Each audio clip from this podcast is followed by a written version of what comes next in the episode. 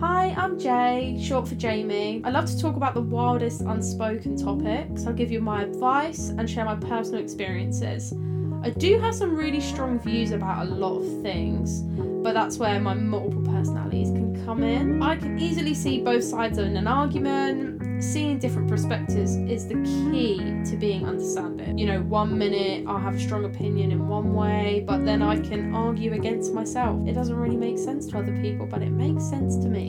What can I say? I can talk for hours on end. I'll be treating this podcast like a proper diary.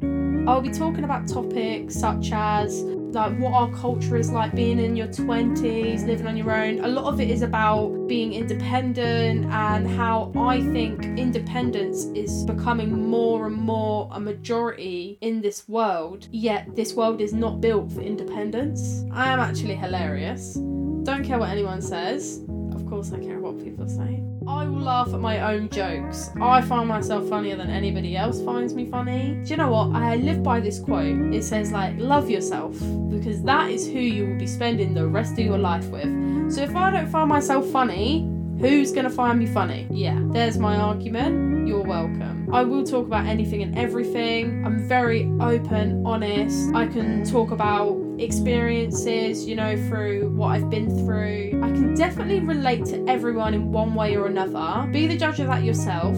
Subscribe, follow, and get notifications to when I release a new episode.